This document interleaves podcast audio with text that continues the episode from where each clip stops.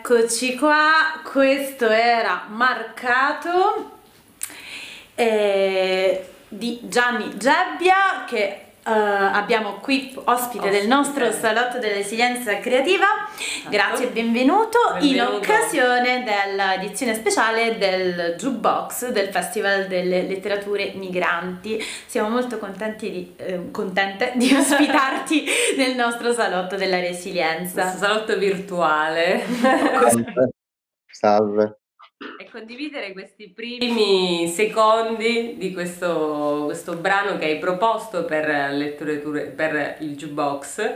E, ehm, come mai hai scelto questo, questo brano? Ma ehm, dunque, come sapete, ci hanno chiesto due brani per ogni artista, compositore.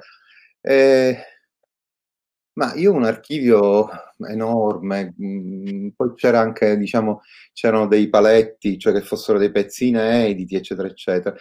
Ma ho scelto questi 2 brani molto diversi tra di loro, uno molto difficile e uno un po' più facile, sempre relativamente, mhmm, perché, mhmm, hanno in comune una cosa, son tutte e 2 dei brani nati in epoca non sospetta cioè prima della pandemia, a distanza, cioè sono quelli che una volta si chiamavano remix, ma non proprio, sono, cioè io ho mandato dei file a, ad altri musicisti e loro ci hanno lavorato sopra a distanza, esattamente come stiamo facendo noi ora, come facciamo oramai quasi tutti, forzatamente, ahimè.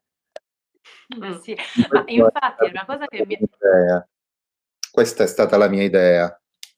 Ma infatti in realtà la cosa che mi ha colpito, perché il pezzo che abbiamo appena ascoltato insieme, di cui abbiamo ascoltato ovviamente soltanto l'inizio e ovviamente consigliamo a chi ci sta ascoltando, chi sta, ascolterà questa intervista di andare ad ascoltare i, i pezzi integrali nel jukebox, ehm, è che questo brano in realtà è stato scritto, se non mi sbaglio, nel 2000, quindi in mm. realtà in un periodo che non era così semplice uh, fa lavorare a distanza, cioè in cui non era così uh, immediato, cioè non era una cosa che è così usuale, credo, mi sembra. Infatti mi chiedevo un po' come fosse avvenuta la cosa, perché appunto cioè, adesso lo riesco a immaginare, ma all'epoca forse era più complesso, più difficile. Non era familiare. All'epoca era molto più complessa, grazie per la domanda perché in effetti è vero.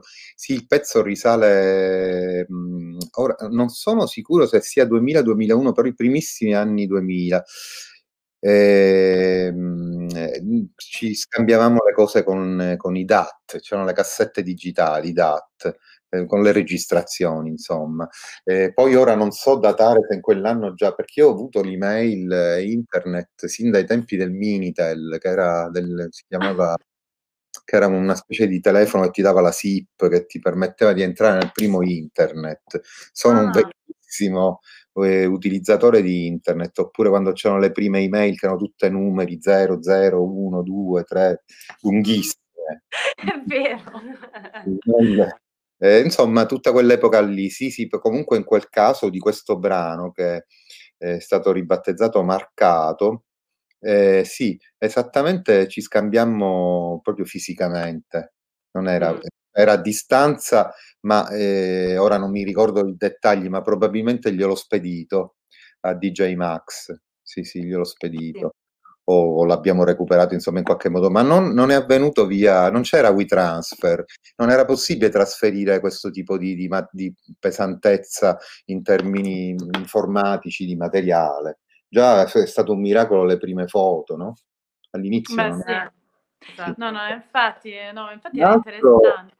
L'altro io non mi ricordo se l'ho datato in questo momento, comunque l'altro è recente, recentissimo, quindi... No. Sì, datato 2018. 2018. Eh, infatti, a parte che comunque adesso lo ascoltiamo almeno un pezzettino, ma in realtà effettivamente sì, cioè, si, si, percepisce che è più recente in generale. Mm. Io l'ho mandato molto sperimentale, tutto basato su soffi, come avete sentito, fatti col sassofono. Sì. sì, allora proviamo ad ascoltarne un, un, attimo, giusto per dare un'idea di quello di cui stiamo parlando a chi ci sta ascoltando.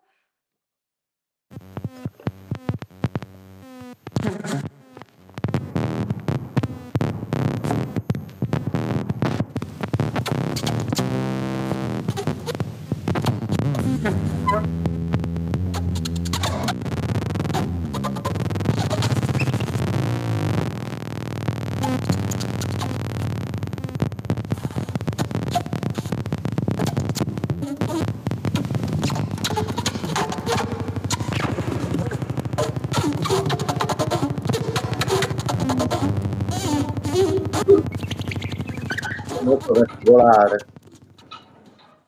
Eccolo qua, sto mettendo pausa. Ecco. Eccoci qui. Molto, Eh beh, è è molto un brano sperimentale. Eh? Sì. Dicevo, è molto sperimentale, l'ho messo perché volendo potrebbe esprimere anche una certa difficoltà nella comunicazione che si, si, si, si è un po' creata eh, in questo periodo molto particolare dell'umanità. Eh, non è un brano semplice, non è un brano scorrevole. Mi piaceva questa. L'altra è una melodia un po' languida, un po' triste. Eh, questo invece è completamente spezzato, smembrato, un poco, un poco psicotico, per dirla in termini psicolo- psichi- psichiatrici, psicologici. Voi vi occupate di questo, quindi sì, è questo un po' il retropensiero. Sì, no, in realtà la cosa che mi ha molto divertito di questo brano è il, il titolo, cioè Daruma Call, che eh, dovrebbe essere chiara- chiamata di eh, Daruma, che se, se ricordo, se non ricordo male nei miei Sì. ricordi del, del Giappone, dovrebbe essere po' del Giappone, Dove sei eh, stato. dove sono stata, ma di cui amo particolarmente la cultura, eh, dovrebbe essere praticamente un- un'immaginetta votiva di una, Sì, una di una divinità, una, votiva. una bamboletta di, eh, di- di una divinità. Non so se è casuale o no. No, non, è per nulla casuale perché ho abitato, eh, seppur eh, diciamo con del- dei piccoli intervalli in Italia, ho abitato per circa 12 anni in Giappone. Ah, wow, incredibile. Quindi diciamo è legato a questo perché eh, c'è questo mh, Daruma, eh, è praticamente il patriarca dello Zen, che è una forma di buddismo giapponese, quella diciamo una delle più ufficiali in Giappone. Eh, Daruma è quella statuetta che si vede anche all'ingresso dei ristoranti, in tante in un sacco di, di posti in Giappone perché è considerato portare fortuna questa, questa figura strana. Ed è in realtà Bodhidharma che era il patriarca indiano che portò dalla Cina il, eh, scusa, scusate, dall'India in Cina il buddismo. E poi successivamente si venne trasferito in Vietnam, in Corea e in Giappone. Mm. Sì, è molto interessante. Tra l'altro, Era da- interessante anche perché ovviamente poi sono andata anche a cercarlo bene il- l'immaginina e mm, è legato anche molto al concetto di desiderio, che è una bamboletta senza gli occhi, non sono disegnati, e si dipinge il primo, si esprime il desiderio, se questo si avvera si aggiunge l'altro. Tra l'altro ho conosciuto anche una ragazza che l'aveva come tatuaggio, aveva disegnato soltanto un occhio perché aveva espresso un desiderio. Questa non la sapevo, devo dire, di- del- dell'occhio, sì, ma non mi sorprende perché in Giappone appunto hanno un sacco di, di pratiche su queste cose, non puoi guardare i- le immagini di Buddha in faccia quando devi dipingere gli occhi, insomma ci sono un sacco di, di- di- di- storielle a proposito di questo sguardo. Eh, Beh. sì. Beh, è interessante questa cosa di un, un- brano più difficile che sembra appunto trasmettere incomunicabilità che però ha comunque un collegamento con il patriarca dello Zen. Cioè, lo- per questo mi aveva colpito la Sì, cosa in sé per penso sé. è molto legato al tema appunto della- del, del festival. Sì, esatto. Eh, anche la letteratura migranti, anche questo, la, la musica anche migrante, insomma. Beh, E soprattutto mi ha colpito che dicevi all'inizio che subito hai utilizzato il cellulare, cioè il primo, la prima email, insomma, quindi anche questo, ci sono persone che temono il- le nuove tecnologie, quindi magari restano, sono, arrivano sempre un po' dopo a utilizzare le novità, no? Invece già subito con i primi mezzi hai già sperimentato la composizione a distanza. Sì, sì, assolutamente, ma non solo io, perché ehm, addirittura proprio nel primissimo internet, quando c'era appunto la SIP, si chiamava ai tempi, eh, la TIM oggi diremmo, eh, forniva questa, ti dava questo, questo piccolo computer con cui tu, senza nessuna immagine, diciamo uno schermo grigio, già chattavi con le persone. E io avevo già rapporti di lavoro con altri musicisti via eh, il, pri- che è il- primo internet, che era, si chiamava, eh, in Francia si chiamava Minitel, in Italia si chiamava qualcosa di sì, e non mi ricordo il modo in cui lo chiamavamo in Italia, comunque eravamo in pochissimi ad averlo, di lì si passò in breve tempo all'email. Sì, no, ho sempre avuto, ecco perché era una liberazione, vi immaginate a mandare fax, spedire Eh. Dischi, eh, era una follia, una follia, costosissimo. Poi è venuto WeTransfer e possiamo mandare tutta la nostra vita.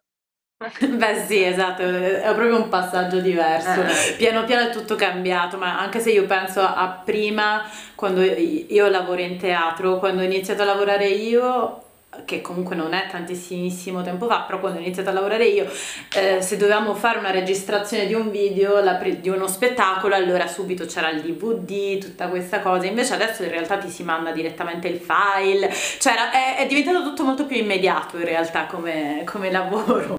È un progetto che a me interessa molto perché io lo lego molto all'inquinamento, che seppur vero che mh, i server, i motori le memorie dei computer inquinano pure, nel senso che consumano molta elettricità e anche areazione a quanto pare per tenerli freschi e, man- e mantenerli, però mh, secondo me nonostante tutto è imparagonabile con l'inquinamento che i pezzi di plastica, tipo i DVD e tutte queste robe inutili. Infatti su questo io sono molto, molto, molto eh, ferreo e infatti ho smesso di fare dischi a meno che me li producano case Mm. di- esterne, ma di autoprodurmi i dischi e inquinare il mondo ho smesso, infatti da quando è possibile scaricare i file anche ad alta qualità, così come i video, vedi Vimeo, eccetera, eccetera, eh, ho smesso di produrre oggetti fisici, sono contentissimo anche perché risolvi in un batter d'occhio il limite fisico dell'oggetto e quindi puoi distribuirlo ovunque.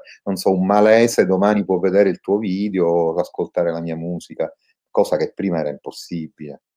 È vero, è vero, io che sono, sono molto curiosa sulla musica, quindi mi capita di ascoltare brani di qualunque paese, quindi cioè, non mi fermo mai su soltanto quello che è prodotto in Europa o in- negli Stati Uniti, perché di solito un po' si fa questo, no? E invece, mi- mi- grazie a, effettivamente a tutte queste nuove tecnologie, io ho avuto la possibilità di conoscere musica completamente distante, anche per esempio quella del- del- della Corea del Sud, che io non conoscevo fino a qualche anno fa improvvisamente ho capito che cosa fanno in Corea del Sud.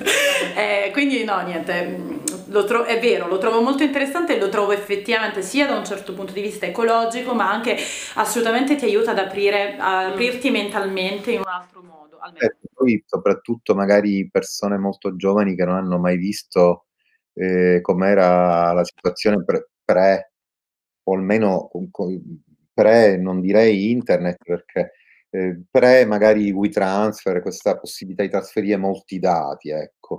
Eh, cioè è assolutamente inimmaginabile capire che fatica si faceva.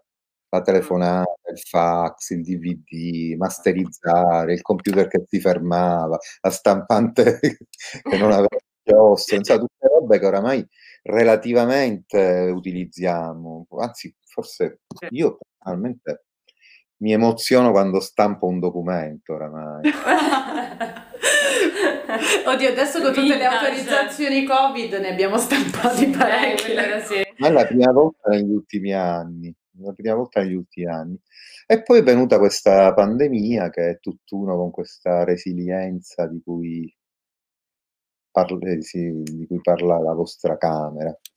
Eh beh sì, noi siamo proprio il salotto della Sì. resilienza creativa. Anche noi te- nati in tempi insomma non, Non sospetti, insomma, sì, già perché- tempo fa. Vabbè, Eh, almeno 5 anni fa credo Sì, siamo nate, sì, sì, sì. però cinque anni fa e questo concetto di unire insomma Poi lo potete dire, siete state voi. dai, fai una pandemia solo per noi. No, assolutamente no.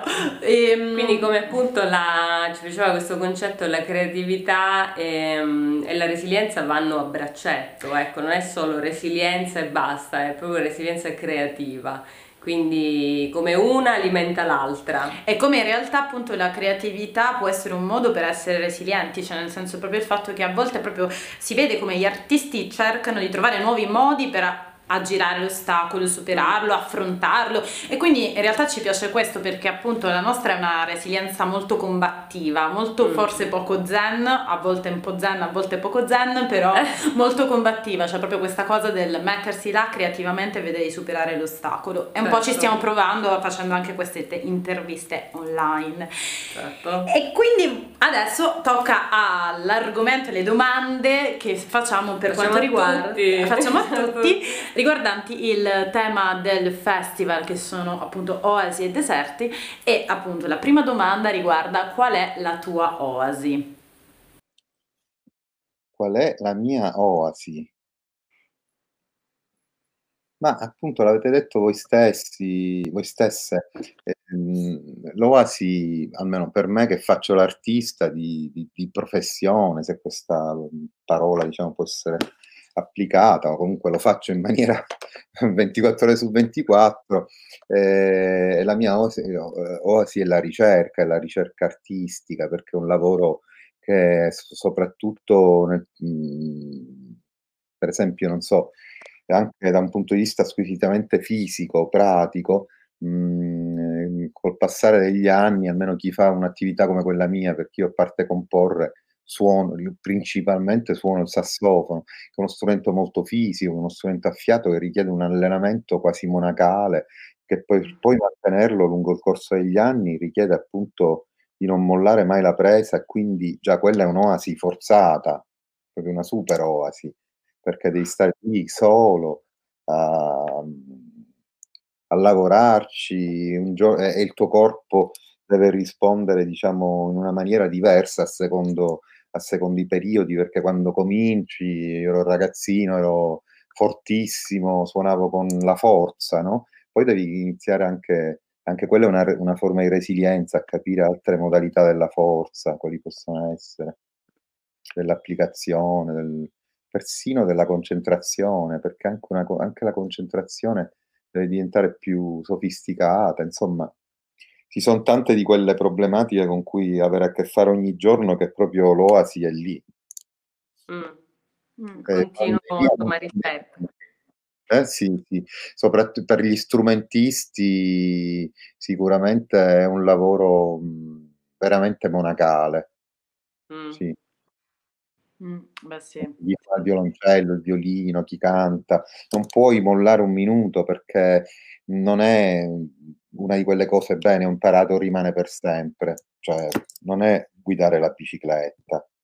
Purtroppo la tecnica, la concentrazione sono robe che si perdono molto facilmente.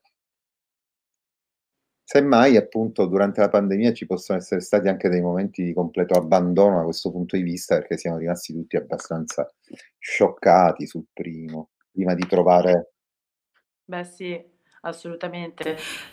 Parlavamo con alcune amiche scrittrici barra drammaturghe che effettivamente alcune hanno reagito scrivendo molto e altre invece hanno reagito non scrivendo uh, completamente. Mm. E quindi penso che possa essere un po' lo stesso tipologia di discorso perché per chi effettivamente scrive di mestiere in qualche modo uh, la scrittura diventa un po' una roba che devi fare per, per raffinarti, per portare avanti il tuo lavoro e, certo. e appunto capisco capisco quello che stai dicendo perché effettivamente l'abbiamo provato. Il problema più grosso secondo me si è posto, almeno io l'ho vissuto così, eh, personalmente mh, ho sofferto molto per i danzatori, perché lo scrittore, diciamo, indipendentemente dal fatto se volesse o meno scrivere, se si sentisse il desiderio di scrivere, diciamo, lo puoi fare sia che ci sia una pandemia o meno il musicista al limite in una stanza può suonare, eccetera, eccetera, eccetera, ma il danzatore è stato un problema e lo è molto, molto, molto grave. Anche l'attore, ma il danzatore ancora di più. L'attore a un certo punto si può mettere davanti a una telecamera e dire deliro, no? Um, I danzatori infatti si impazzivano, non so se avete visto, ci sono video che sono circolati c'erano danzatori, danzatrici delle, delle migliori compagnie di balletto del mondo che si sbattevano da tutti i lati nelle cucine, correvano lungo tutta la casa. Sì, sì, assolutamente. Abbiamo usavano, un po' di amici danzatori. barre come potevano. Eh, lì era da uscire pazzi, era da uscire pazzi lì, sì. Eh. Invece un'altra, l'ultima domanda eh, riguarda invece cosa porteresti eh, se devi attraversare il deserto? Cosa porteresti con te? Mm-mm. Guarda, potrei pensare a tantissime cose belle a cui uno è legato, però io essenzialmente non porterei nulla. Eh, perché? Non porterei nulla perché soprattutto in questa epoca e soprattutto attraversando queste prime fasi della pandemia, veramente l'eccesso di informazione è stato esagerato, eccessivo appunto. Ehm, lo è in generale, lo è in generale, io trovo personalmente che lo è in generale in tutto, ma qui diciamo che abbiamo raggiunto la post verità della verità, del post post verità, come quando si diceva il post postmoderno, un tempo si diceva.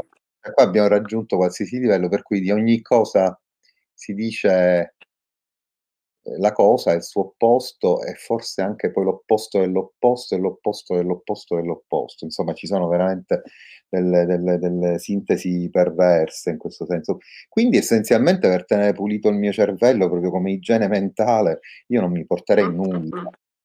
nulla, ma non... È soluzione. Mi sembra un'ottima idea. Fare tabula rasa. musicale che, è la, mia, che diciamo è la parte integrante della mia vita, non mi porterei assolutamente niente. Solo, no, niente. Cioè, se no che deserto è. No, davvero, non ci ho pensato e ho detto no, non mi porterei nulla. Godersi il viaggio, così non si è distratti. Tutto, tutto, tutto. tutto. Benissimo, grazie per eh, le tue risposte, grazie per la chiacchierata nel nostro salotto, siamo molto contente. Ovviamente abbiamo ascoltato con te soltanto dei piccolissimi pezzi dei tuoi brani, ma uh, suggeriamo, consigliamo caldamente a chi ha seguito questa intervista di andare a, a guardare, ad ascoltare il jukebox del Festival delle Letterature Migranti, dove ci sono appunto i tuoi brani e anche quelli degli altri colleghi. E, e, niente, noi ti ringraziamo, ringraziamo Grazie. chi ci ha ascoltato e Grazie. Grazie, speriamo, speriamo di rivederci presto altre chiacchierate. Va bene. Arrivederci. A presto. Arrivederci.